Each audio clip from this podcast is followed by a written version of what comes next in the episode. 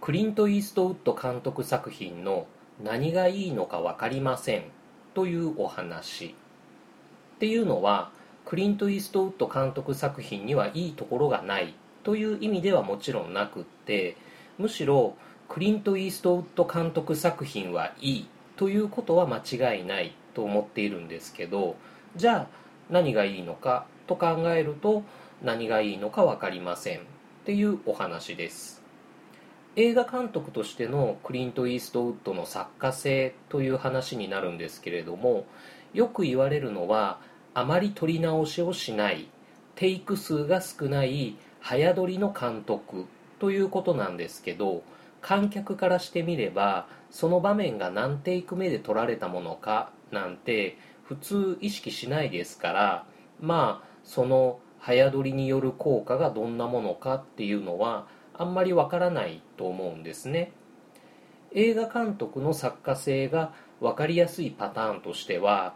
例えば北野武の工夫されたバイオレンス描写とか沖田修一の緩いオフビートコメディの面白さとかアルフォンソ・キュアロンの長回しとかマイケル・ベイのとにかく高カロリーのアクション連打とかがありますけどじゃあクリント・イーストウッドはどうだろうということですよね。僕なりに考えてみてクリント・イーストウッドの作品で思い浮かんだのはベタッとしていないギラギラしていないドッカンドッカンしていない芸術芸術していないという〇〇していないっていう方向性ばっかりでした。ということは一つの物語からベタとかギラギラとかドッカンとか芸術要素を引き算して映画を成立させるっていう作品なのかなと思いました。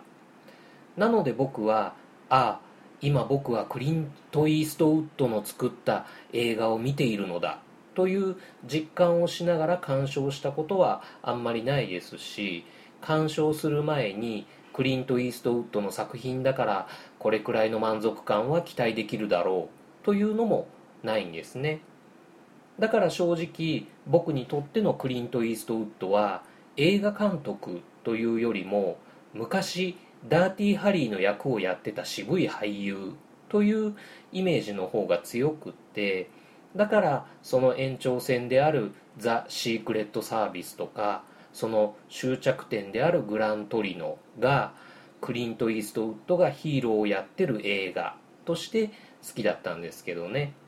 今回はそんなクリント・イーストウッド監督最新作のお話です。Go ahead, make my day 無人島キネマ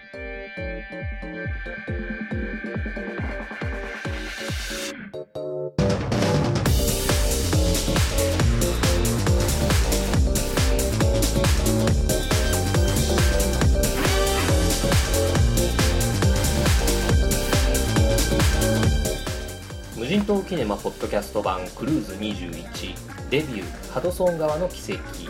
無人島映画論第7回作り直し映画論は牛田智之のご案内でお送りします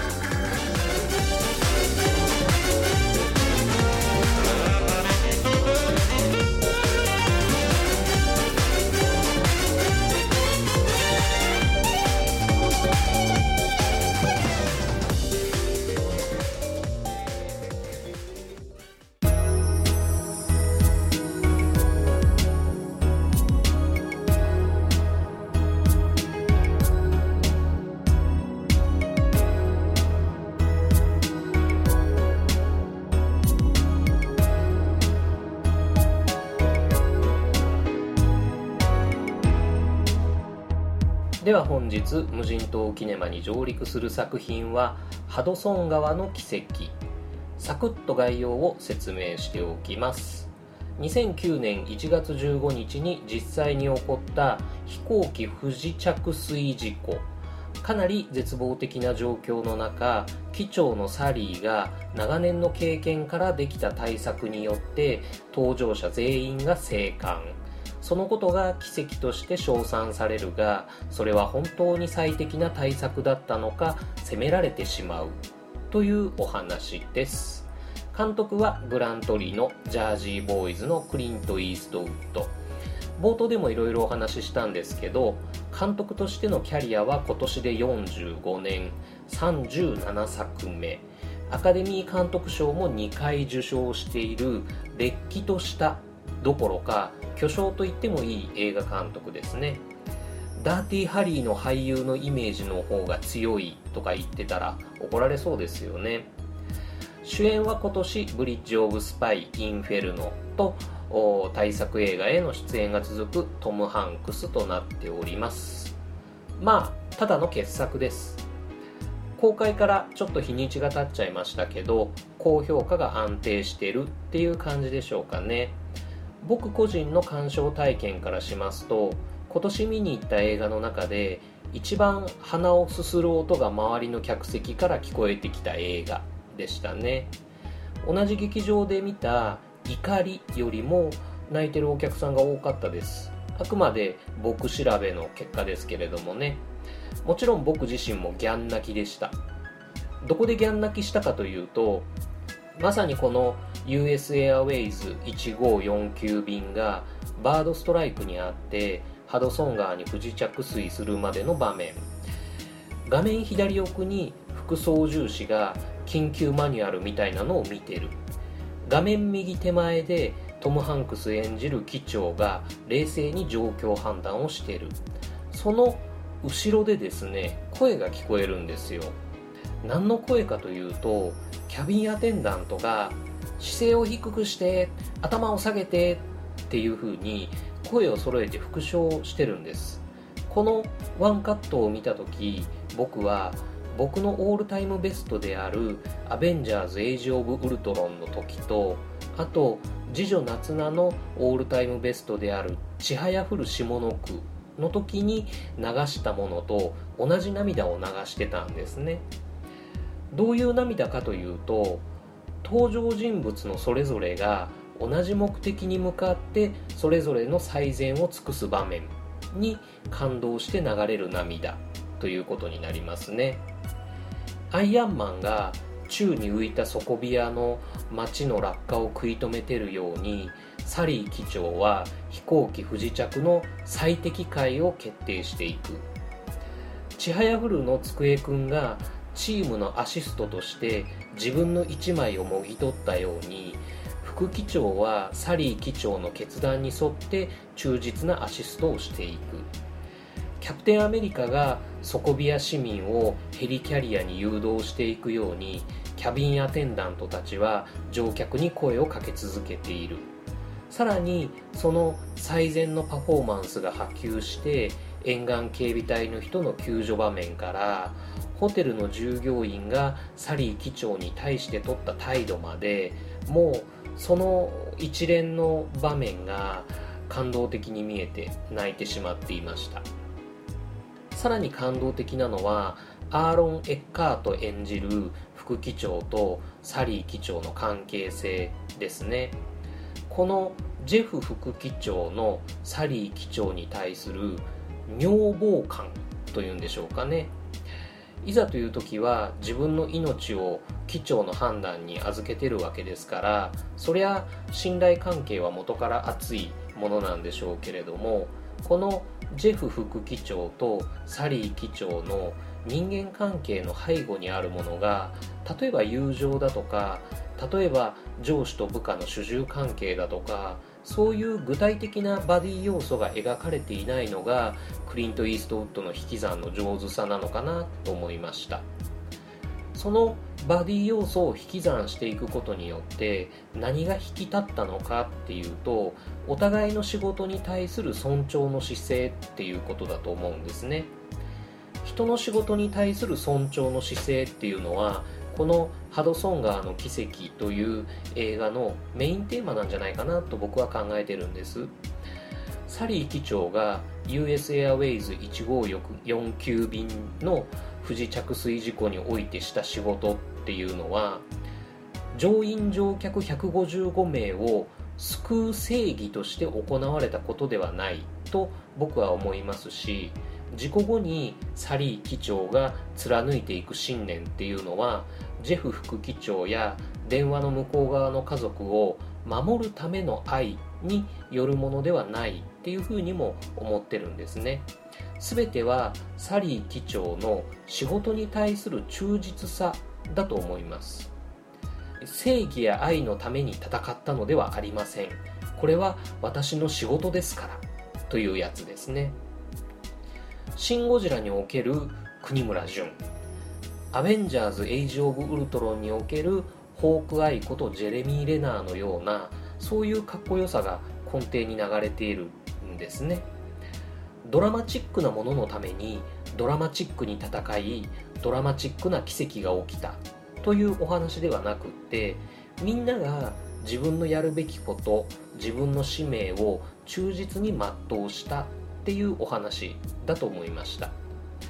ハドソン川の奇跡という言葉について現代のサリーに対してこの放題はおかしいという指摘を目にすることもあったんですけどこの映画においての本当の奇跡とは何だったのかっていうのを考えることは本作の趣旨に沿っていると思いますので、まあ、ある意味この放題は逆説的に良かったんじゃないかなっていうふうに僕は思ってます。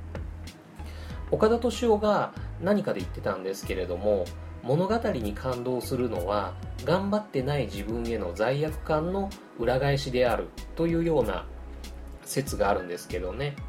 人の命を預かるような重たい仕事を自分がしているかどうかっていうのは別にしたとしても揺るぎない信念とか覚悟を持って仕事をしているかどうかそれができてない自分の罪悪感の裏返しで感動しているんだと言われたらまあ明日から頑張りますとしか言えないんですけれども2011年に3年 B 組金八先生がファイナルを迎えた時に最後のお説教としてどうか皆さん一隅を照らすものになってくださいという話があったなというのもしみじみ思い出したりします。そんなことを考えさせてくれる素敵な映画でした。実話がベースになっているということである意味オチが分かってる。乗員乗客に死者がなかったとかみんなあらかじめ知ってるわけなんですけれどもでもえ最後どうなっちゃうの？という一本の映画としての面白さをちゃんと最後まで引っ張ってくれるっていう要素を備えてる一級のエンタメ作品でもあります。結構力強くおすすめしたい一本でした。というわけでハドソン川の奇跡無人島キネマに上陸です。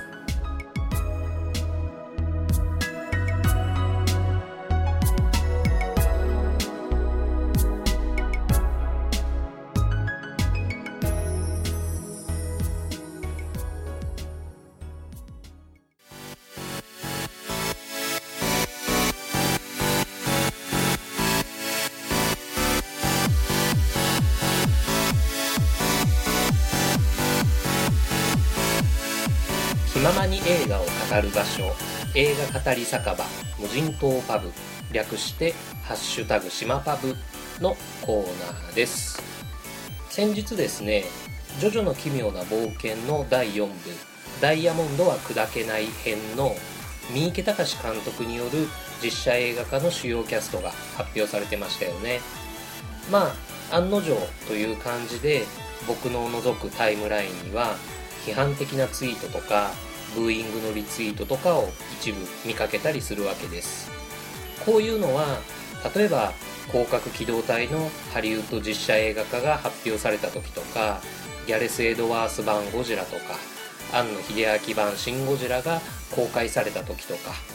あと最近では「進撃の巨人」の実写化映画が公開された時とかはたまた新しい仮面ライダーのデザインが毎年発表されるタイミングでとかいつの時代でも見かける現象ではあるんですけれどもそういう元ネタがあってそれに対してのリブートとかリメイクとか続編とか実写映画化とか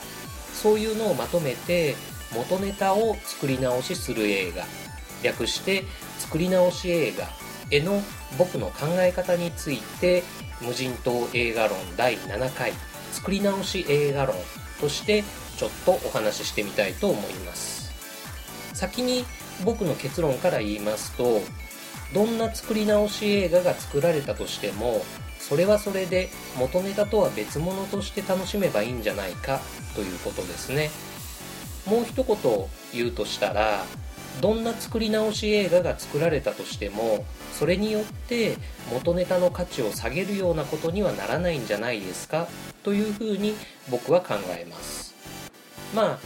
例えば「スター・ウォーズ」とか劇場版「機動戦士ガンダム特別版」みたいに元ネタそのものに対してシーンとか BGM とか声優の差し替えをしてしまって本当のオリジナル版がなかなか見れなくなってしまうっていうようなことについては声を上げて抗議すべきケースだとは思うんですけれどもね。でも例えば「ターミネーター」をこよなく愛する人が「ターミネーター新機動ジェニシス」を見て全然面白くなかったとしてもそのことが「ターミネーター」や「ターミネーター2」の価値を下げるものではないと思いますし例えば広角機動隊ハリウッド実写版の北野武の本編映像を見てえー、全然荒牧っぽくないじゃんと思ったとしても過去の広角機動隊の映像作品の中の荒牧が当たり前ですけど全て北野武風に上書きされてしまうなんてことはないわけです。新しく生まれてくるものに文句があるなら見なきゃいい。自分の好きなバージョンのものを見返してりゃいい。という極論でもってネガティブな意見を否定しようという話ではないんですけれどもでも自分が原作とか前作に思い入れがあるからといってその作り直し映画に対しても何らかの権利を持っているかのようにあれはけしからんこれはなっとらんというような言い方をするのは傍から見ている人にとってはちょっと痛い印象を受けるんじゃないかなと思うんですね。確か「進撃の巨人」の時だったと思うんですけれどもこんな映画が「進撃の巨人」との初めての出会いになる人になんだ「進撃の巨人」ってこの程度のものかと思われるのが嫌だっていうような発言を見かけた記憶がありました。まあそれは不本意な作り直しをされた映画による悪影響の一例だと言えないこともないとは思いますけれどもね。でもだったらなおさら劇場版「進撃の巨人」はクソだダ作だというんじゃなくって原作漫画の「進撃の巨人」は断然もっと面白いんだよって教えてあげたり俺だったら映画化する時ここはこういう風にするなというような話をする方が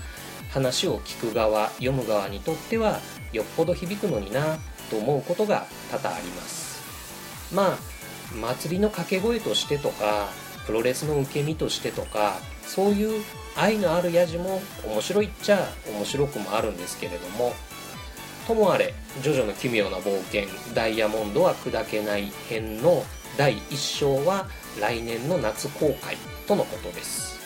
ジョジョの奇妙な冒険の原作やアニメ版をそれこそダイヤモンドのように大事にしている人にとって実写化された作品がたとえどんなにイメージと違うものであったとしてもダイヤモンドは砕けないですよね。とうまいことを言ったところで無人島映画論第7回は作り直し映画論。たとえどんなにイメージと違うものであったとしても僕はスペースコブラの実写映画化の話が実現してほしいなと願っています。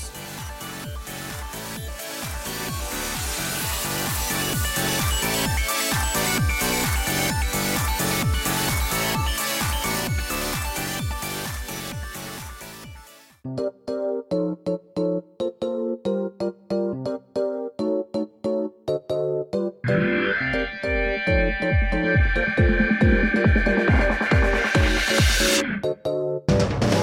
いうわけでエンディングです。まあしつこいようですけれども2016年は本当にいい映画が多いですね。いい映画が多くて次から次に上陸級だって言ってるのはいいんですけれども無人島キネマのルールとしては100本リスト入れ替え制っていう風になっているので1本リストに加えたら1本外さないといけないわけですね。その1本外すっていうのが自分で作ったルールながら苦しくなってきてる今日この頃です。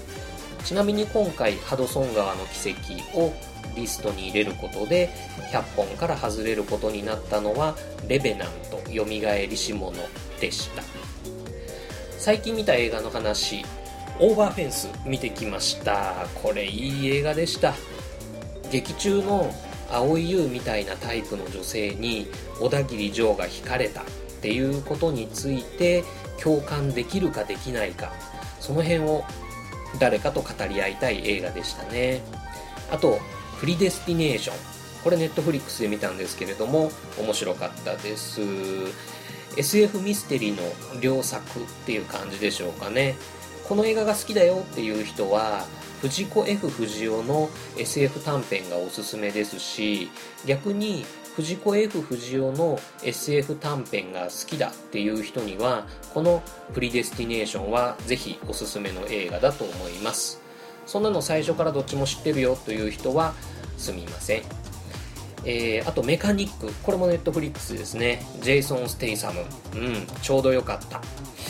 えー、あと薄氷の殺人。これもたまたまネットフリックスで検索したらヒットして配信されたのを知ったんですけれどもこれも良かったですね。うっかり上陸しそうなくらいいい映画でした。あの何、て言うんでしょう。こう田舎のそんなに綺麗な建物とか風景じゃないんですけれどもあの光の関係で緑色だったり黄色だったりっていう風に画面が彩られていてああ美しい映像だなっていう風に思った作品でした。ああとジュゼッペ・トルナトーレのある天文学者の恋組も見てきました。もうオルガが超キュリレンコなそんな映画でした。そしてとうとうネットフリックスでマーベルの新ドラマルーク・ケイジの配信も始まってしまいましたね。様子見で1話だけ見てみようかなと思いつつでも1話見たらずるずる全部見ちゃってで全13話なんですけれどもそれで13時間使っちゃうのはきついなっていうふうに悶々としてる今日この頃です。というわけで無人島キネマポッドキャスト版本日はこれにて閉館。またのご来場をお待ちしてます。